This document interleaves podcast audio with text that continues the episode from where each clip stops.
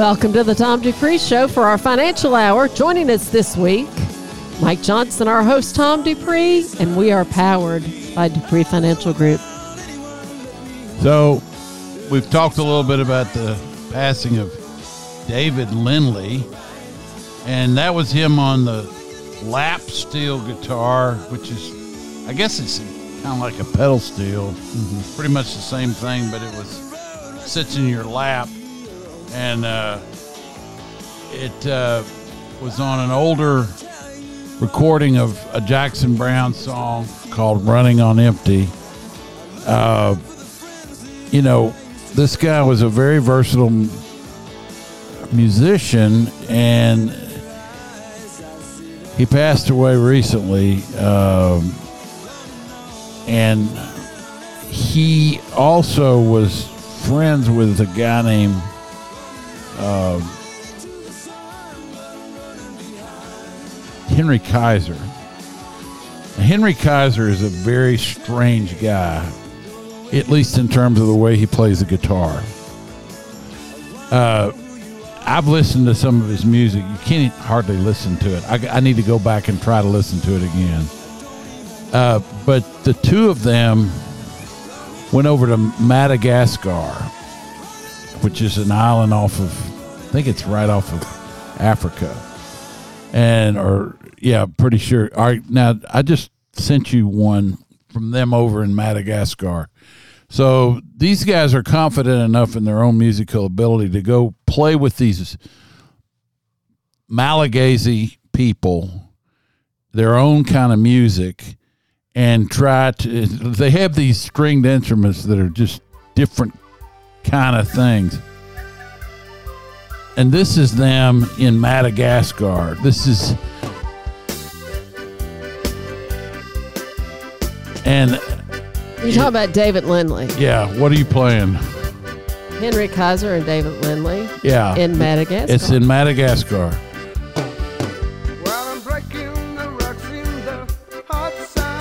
It's sort of a reggae sounding. Yeah. And, and, they just, like people like that. They're willing to get out of their lane, go try something different, you know. And why are you turning it off? It's just getting started. I mean, it's the all financial we, hour. We're just all we're to do is talk about boring money. All right. Anyway, I try to throw a little extra stuff in here.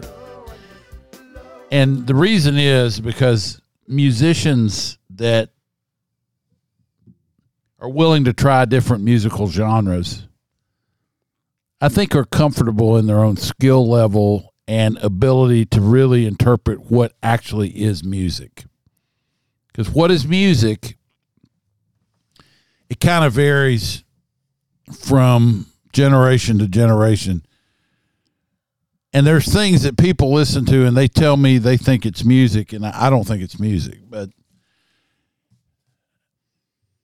I've always admired people that can kind of get outside their own lane and, and, and appreciate what's musical about something else, maybe from someone in another culture. Yeah. And when I'm dealing with kids in their 20s these days, I feel like I'm dealing with someone in another culture anyway. All right. So Mike, you had some things that you wanted to talk about about the cycles of interest rate investing and things of that nature. So, yeah, why don't we look at that and so talk a little about it? We're we're kind of in the sell off in the market today as we record this, uh, but there's also interesting. You know, the bond side of things seems to be rallying, which uh, might mean that what we're seeing is being interpreted as, as being kind of anti-inflationary. Right. Well, I want to frame it first. Uh, let's go from ground up. Um, when we're talking about bonds, um, and we refer to long bonds, short bonds, um, a lot of people don't understand. They understand the name difference, but they don't understand what we're talking about. We're talking about how long until they mature. Um, right what a lot of people don't understand is what that has to do with price uh, of the bond uh, from an investment from the investor's standpoint.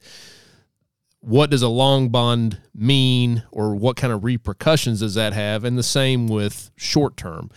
Um, and for simplicity's sake, we're going to talk treasuries. We're not going to talk corporate bonds, which are Right. which is debt issued by companies. Uh, with that, you have not only interest rate risk, but you have credit risk. The That's company could default. Um, with government bonds, you have interest rate risk. Right. So when we're looking at long bonds, for example, so long term, 20 plus years on maturity, what does that mean? Pros and cons. Um, so pros, for example, uh, if you have and mat- you have duration, uh, which is think of it basically like maturity. There are major differences. Well, what it is is it's it's the time in which it takes you to get your money back. Right. And it's a kind of a synthetic thing. Yeah. Because it counts interest rates or no, it counts interest payments that you've received. So if the bond's got a 10 year maturity and it's paying, I don't know, 5%, the duration is going to be around, I don't know, eight and a half years. Right. Which, because by then you will have collected some of your principal back. And then even though you don't get it all back until for another, they're, they're kind of putting an imaginary waypoint in there. Right. Um, It's kind of meaningless. Yeah. So just for our listeners, think of it just maturity when the bond matures. Think of like a CD when a CD And the matures. maturity date is when you get your principal back. right. So when you have interest rates go up, the longer the bond, the more the price is going to move on that bond. So, for example, last year in 2022, long treasuries were down about 30%. Um, short term were up 1.4%. Now, You mean in price? Uh, in price, yes. Uh, this is a total return price. Uh, so this is the one to three month uh, T bill ETF. Okay, Was so it, it, 1.4%. it- the price of it kind of dropped, but the the interest received on it went up, so that's why that number was Right. a, a positive number. but each one of them from from an investment and a portfolio construction standpoint long bonds can be used more for speculating Well, that's kind of who buys them. yeah or insurance companies Yeah. or somebody matching up uh, liability liabilities. Yeah, exactly. Um, but want to look at historical ranges. Uh, so, f- for example, f- when interest rates were range bound, and they used the the years 1926 to 1950, long bonds had annualized returns of four percent. Five year treasuries, 3.3, one month T bills, 1%. That's what you would expect. Longer term bonds, you have slightly Yielded higher rates. It's a, a normalized curve. In a rising rate environment, which they use 1951 to 1980, long bonds, annualized return 2.1%, five year treasuries, 4%, one month T bills, 4.3%. You're better off staying short, Staying short. Falling rates, 1981 to killing it 2020. on the long end. The long end, 9.4%, five year treasuries, 7.2, one month T bills, 4%. Yeah, because yeah, it's a good analogy. And so each each one of these time periods, um, it, it, bonds are no different than stocks. When you say there's a yeah, I own own stocks, well, what kind of stocks? Bonds is no different. What kind of bond? Do you own long bonds, short bonds, corporate bonds, treasuries? Yeah, what what what kind of credit? What Exactly. kind of maturity date? So, in portfolio construction, when you're investing money, uh, there are reasons to own during different times. Right now, for example, you're getting over 4% in short term money market Right. and longer term bond funds, you're not getting paid much more, but you have more price movement, price risk. So, from an investor standpoint, if you want liquidity, if you want to be able to take advantage of equities, stocks, and invest in long term growth of a company, rising dividends. You're not wanting to take that price risk on bonds. You want to have short term, higher yielding money market. Um, and so each environment has different opportunities and different risks. And they always have and they always will. Exactly. But A In- good bond person knows the different maturities, the different credits, and how to get around in the different parts of the bond market. right. and how the spreads that is the interest rate differential between one type of bond and another kind of bond those spreads can get wide or get narrow Meaning they're going up in price or going down in price. yeah or uh, you know the difference means that the yield of one becomes significantly higher than the yield of another and then sometimes they'll tighten to where the yield of one is barely different than the other one Right. And, and we we see this with different investments that we have in our portfolio, which means sometimes you get big opportunities with because the spreads, for example, if spreads had widened out. Uh, that might be an opportunity to add to an existing position for because it helps the fundamentals of this company that you're owning. Um, but you know interest rates you know 2022 that was that was the talk last year. Uh, that's why equities you know reprice went down. Um, part of the reason is kind of the headline if you will. Um, but you look at what's going on today what started yesterday and still continuing today out on the west coast with uh, svb bank silicon valley bank. Um, you essentially had a run on that bank. Now, Tom, you were you were in the business, but you had uh, the the uh, uh, but i was sa- drunk the the savings and loan crisis. It's a joke. Yeah, uh, we went through that. Now, here's what happened. And it always is the same thing in banking. Banks take deposits.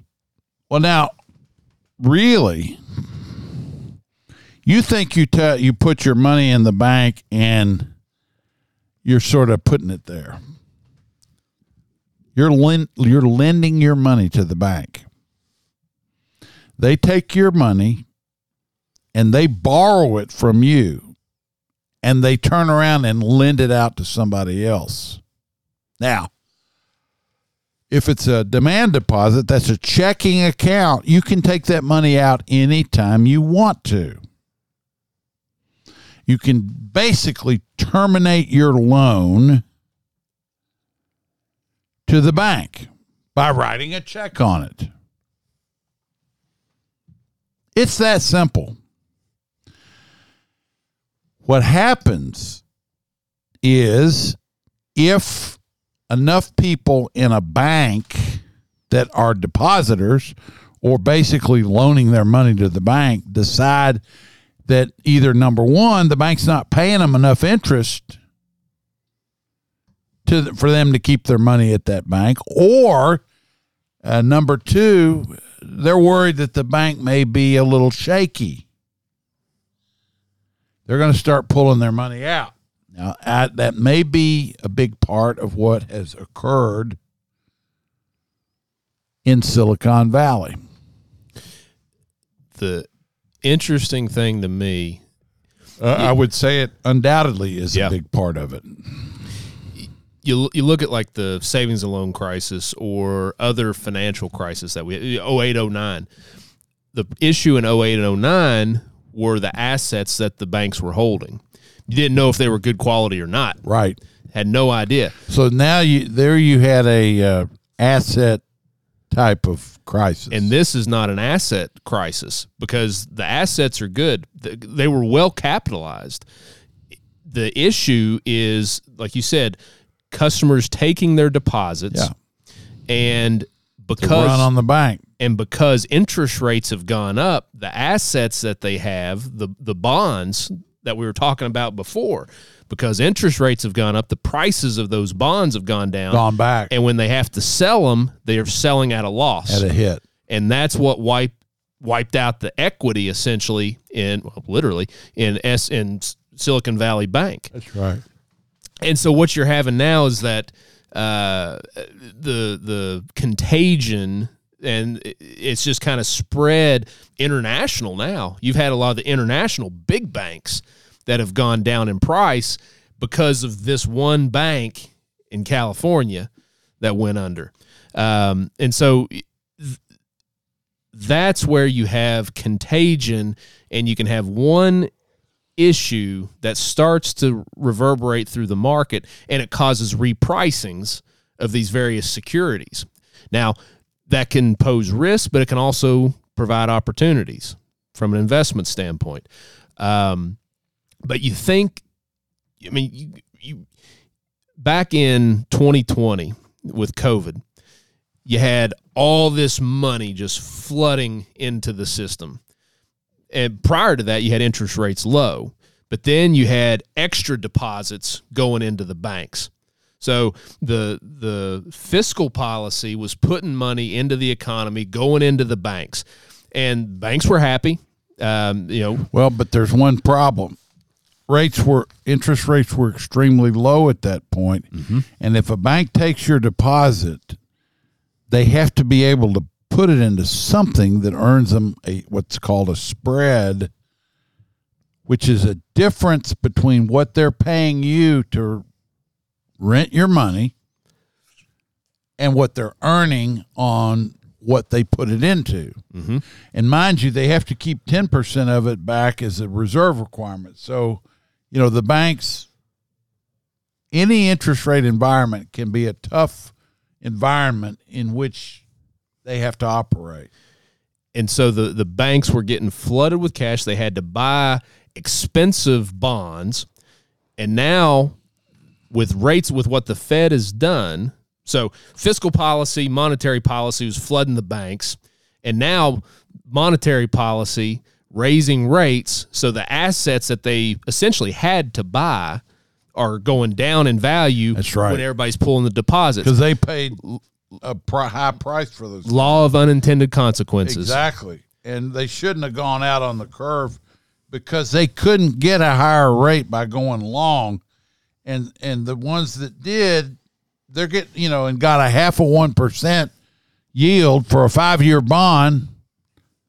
Uh uh Yeah. Now they're getting it handed to them. That's right.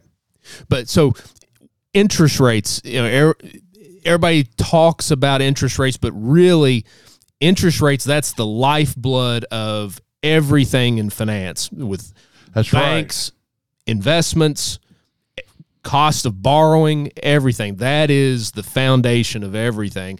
And so each, you know, if, if it's a bond, it's a, if you're looking at it as an investment, or if you're a borrower looking, you know, what's it going to cost to borrow? Everything is driven by interest rates. Completely. Um, so we'll see how things play out. It's still early on, uh, and what's going on uh, with with especially with you know regional banks and uh, Silicon Valley, especially. You know, you've had you know the venture capital firms, private equity. Uh, essentially pulling their money from SVB and they're spreading out their risk because hey you can get you know a better yield on a treasury than you can with what they were paying with the, with the basically no interest savings, and so it's it, it's it's money being dispersed in a way to the most efficient use of it. Um, so I mean, you can't blame the companies or the depositors at all, um, but it's just again law of unintended consequences. Be aware of of this type thing when you're investing. Um, be aware of it. Look for risk. Look for opportunities. Right. You are listening to the Tom Dupree Show with Mike Johnson sitting in. If you'd like for us to take a look at your portfolio, give us a call 859 233 0400 or you can schedule an appointment with us directly on our website, dupreefinancial.com. We'll be back in just a few minutes with more of the Tom Dupree Show. Stay tuned.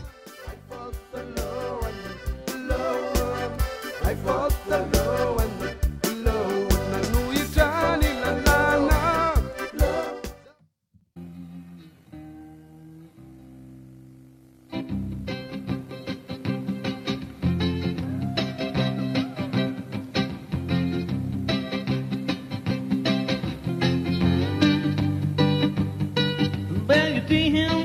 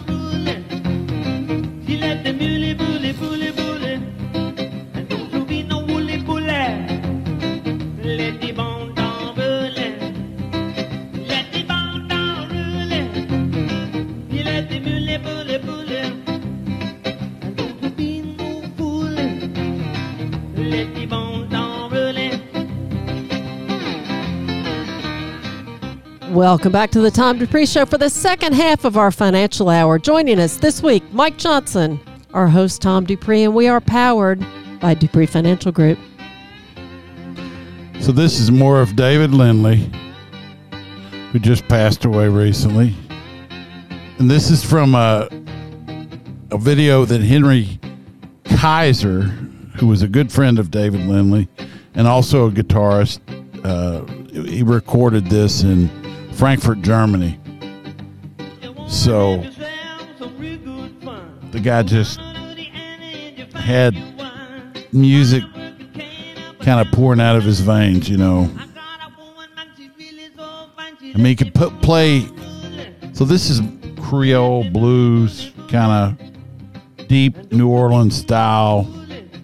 Uh, you know, we heard him play Madagascarian music. Uh, I play in the first hour. I showed him playing reggae. I had him on the Jackson Browne album, so he can. He's pretty versatile in, in the different styles of music, and with a with a slide guitar in many ways. Real musician. He's quite a musician and was a guy.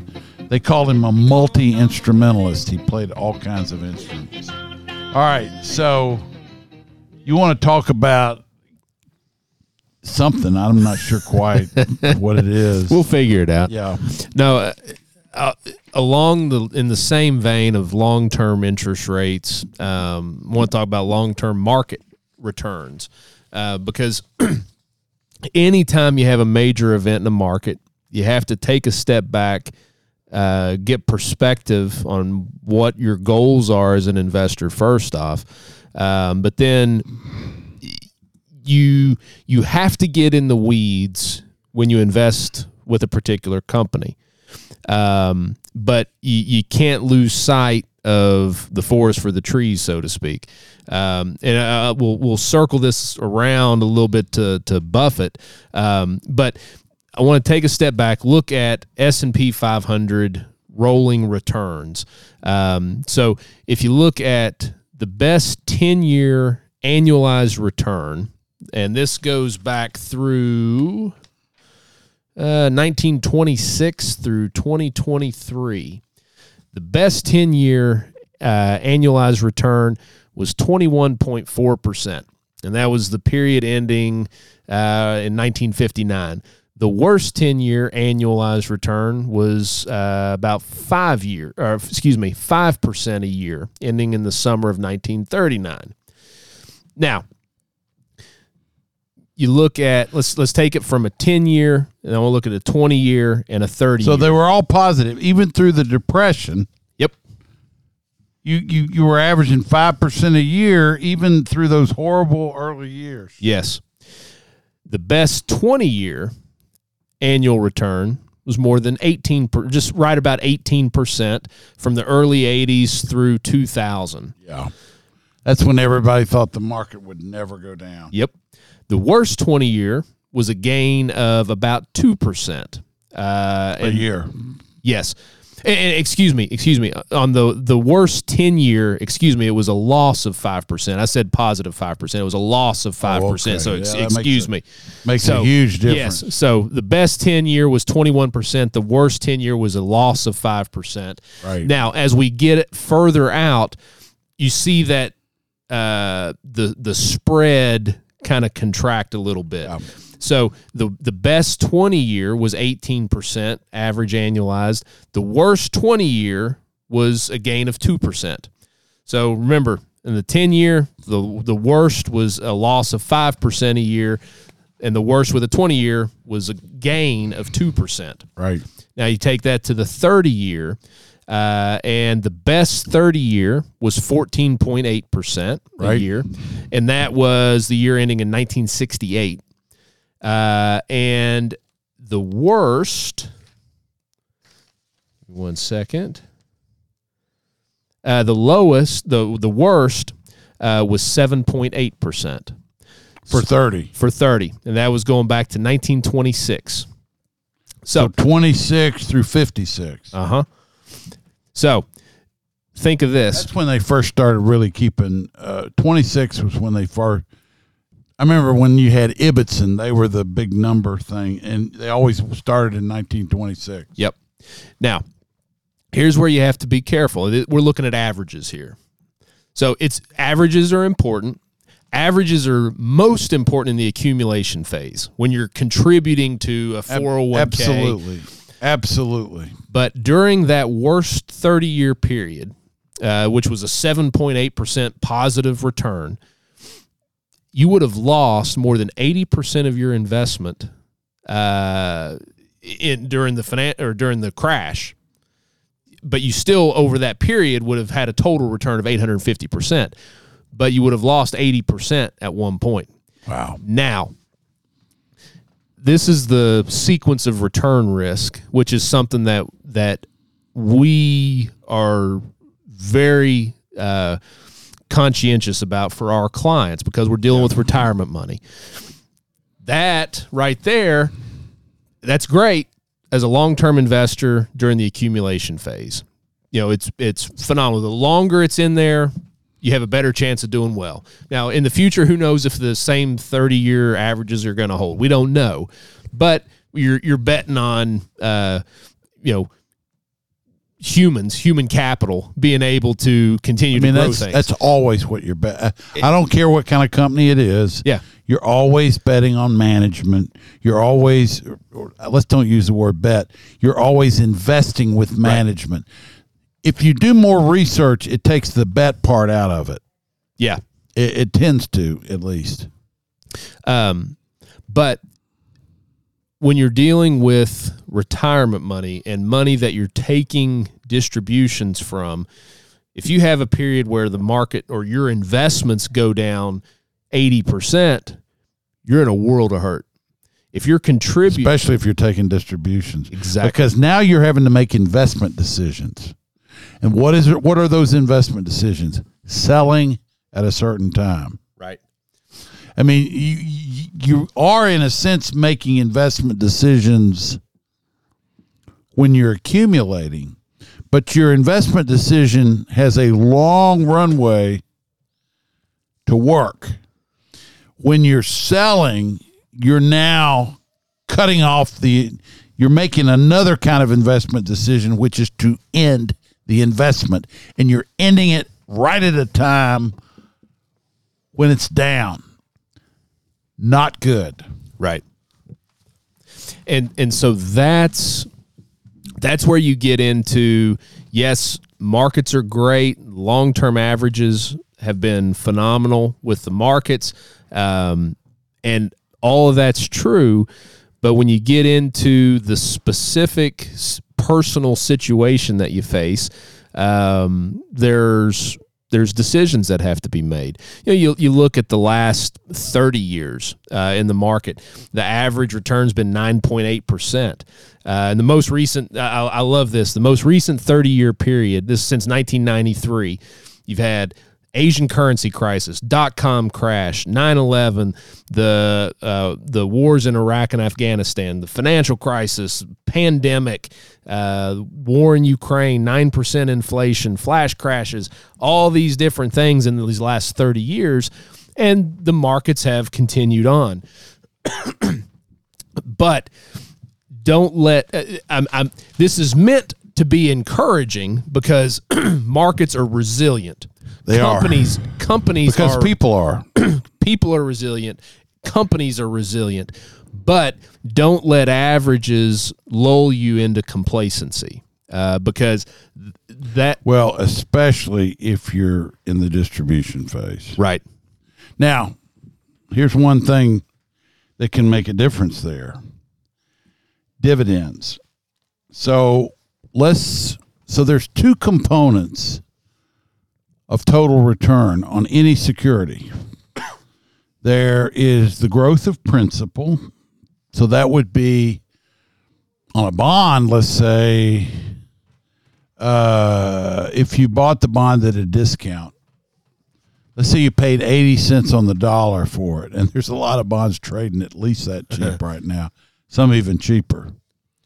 So if you paid 80 cents on the dollar, 60 cents on the dollar, whatever, and you know that the bond will ultimately mature at par, which is 100 cents on the dollar, the difference between the 60 or 70 or 80 cents that you pay for it now and the 100 cents that you're going to get for it when it matures, that's growth of principal.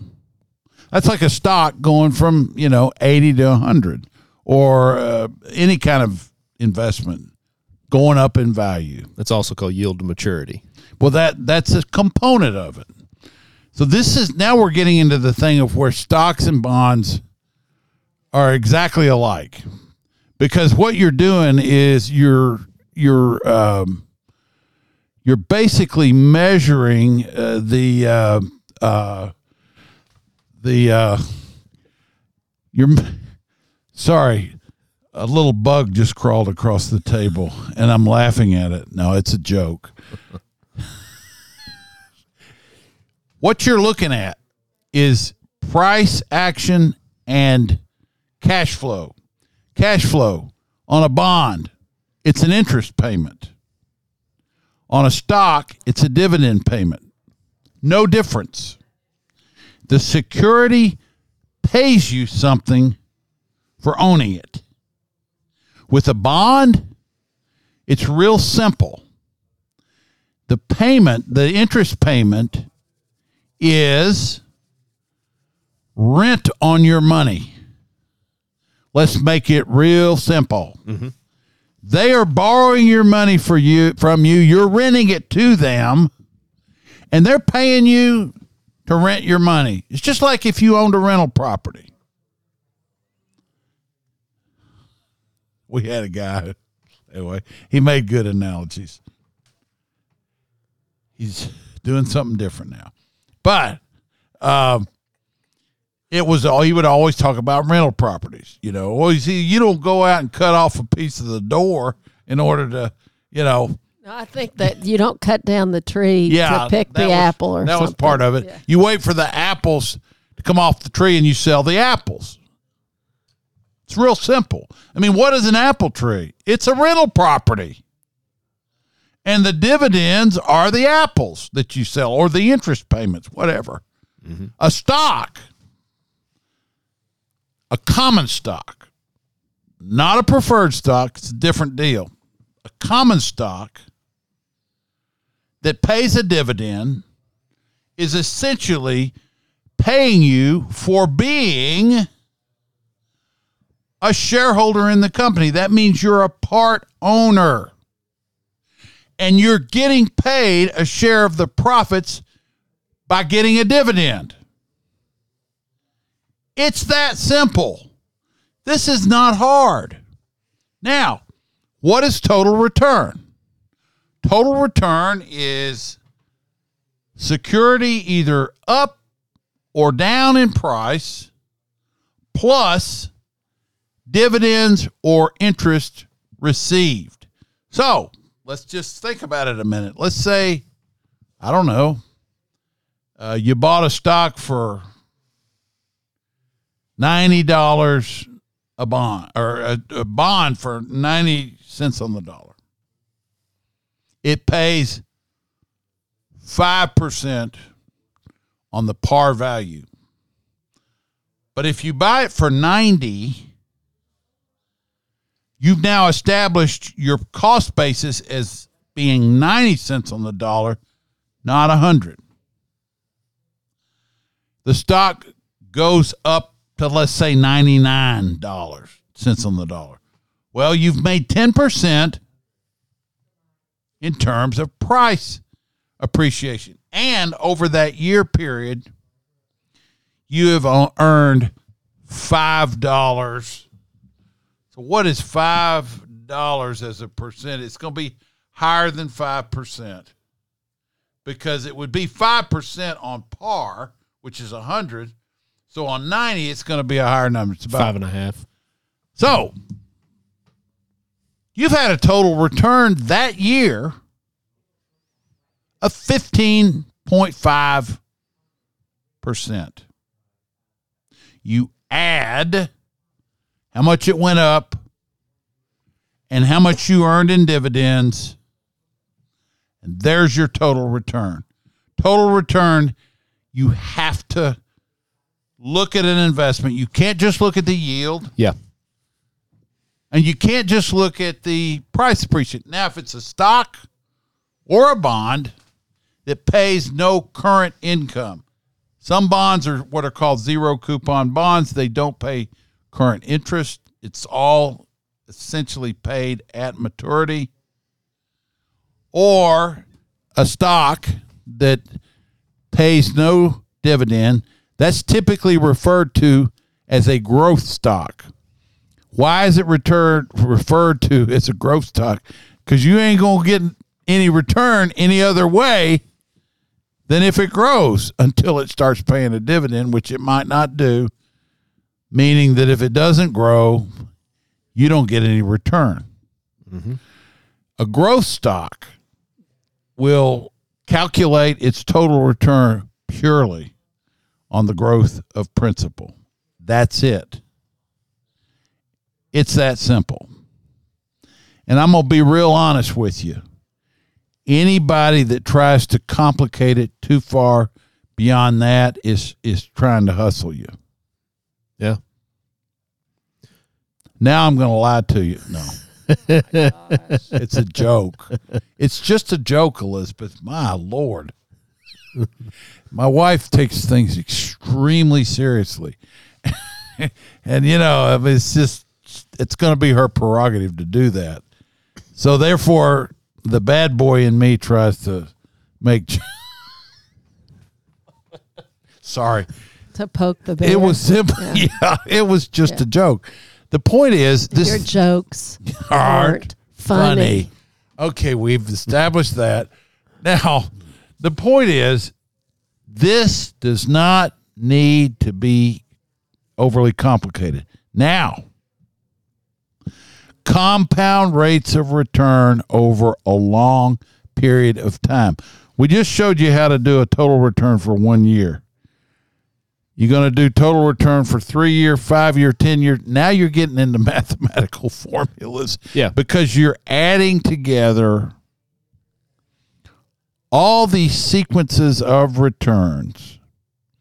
And this is basically kind of a calculus problem. And the people that know how to calculate these things with computer programs, I mean, you could do it by hand. It's going to be a lot of work Yeah. but there are good programs, very reliable, that can give you a feeling for what has been your compounded rate of return. And that's where you learn about how you're building your wealth. That's right.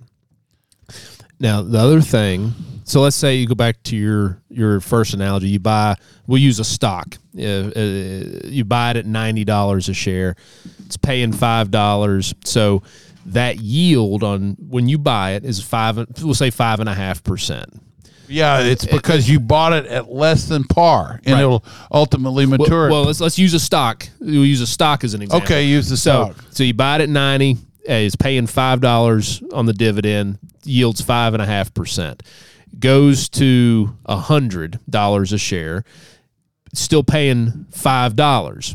So your yield, you've you've you've had price appreciation. Your total return has been fifteen or so percent, Right. But your current yield, and this is where it it On a new purchaser. On a new so purchase. somebody that comes in and buys it at a hundred, Right. He's only going to get five percent yield, Right. And he may not get any total return off the thing if the stock price doesn't keep going up. exactly. And so that, as an investor, as a manager, that's what you have to look at. It's opportunity cost at that point. So if if you like the company, now they may raise the dividend. So now they're going to pay five dollars and fifty cents. So it's now a five and a half percent dividend Right. yield. Or maybe the stock price got ahead of Sure. fair value. That's right. And so that's when a stock can be expensive and it might make sense to take your take some profits, take all the take sell the whole position Never so. and never so. then Never get into something else Never so. that Never so. has a, a better joke. total return. I'm joking with you. You know. so the whole thing you have to pay attention to it. yeah. Never so. Never so. never so. I think we might need to mute his It's a microphone at this point. Yeah. Sometimes you should sell. All actually. right. Yeah. You've been listening to the Tom Dupree Show with Mike Johnson. If you'd like for us to take a look at your portfolio or offer financial planning services, give us a call 859 233 Sometimes I laugh 0400 at things that pe- other people don't think are funny. or go to our Sorry. website dupreefinancial.com and you can schedule a time to come see us right there. We appreciate you listening, and we will be back in just a few minutes with more of the Tom Dupree Show. Stay tuned.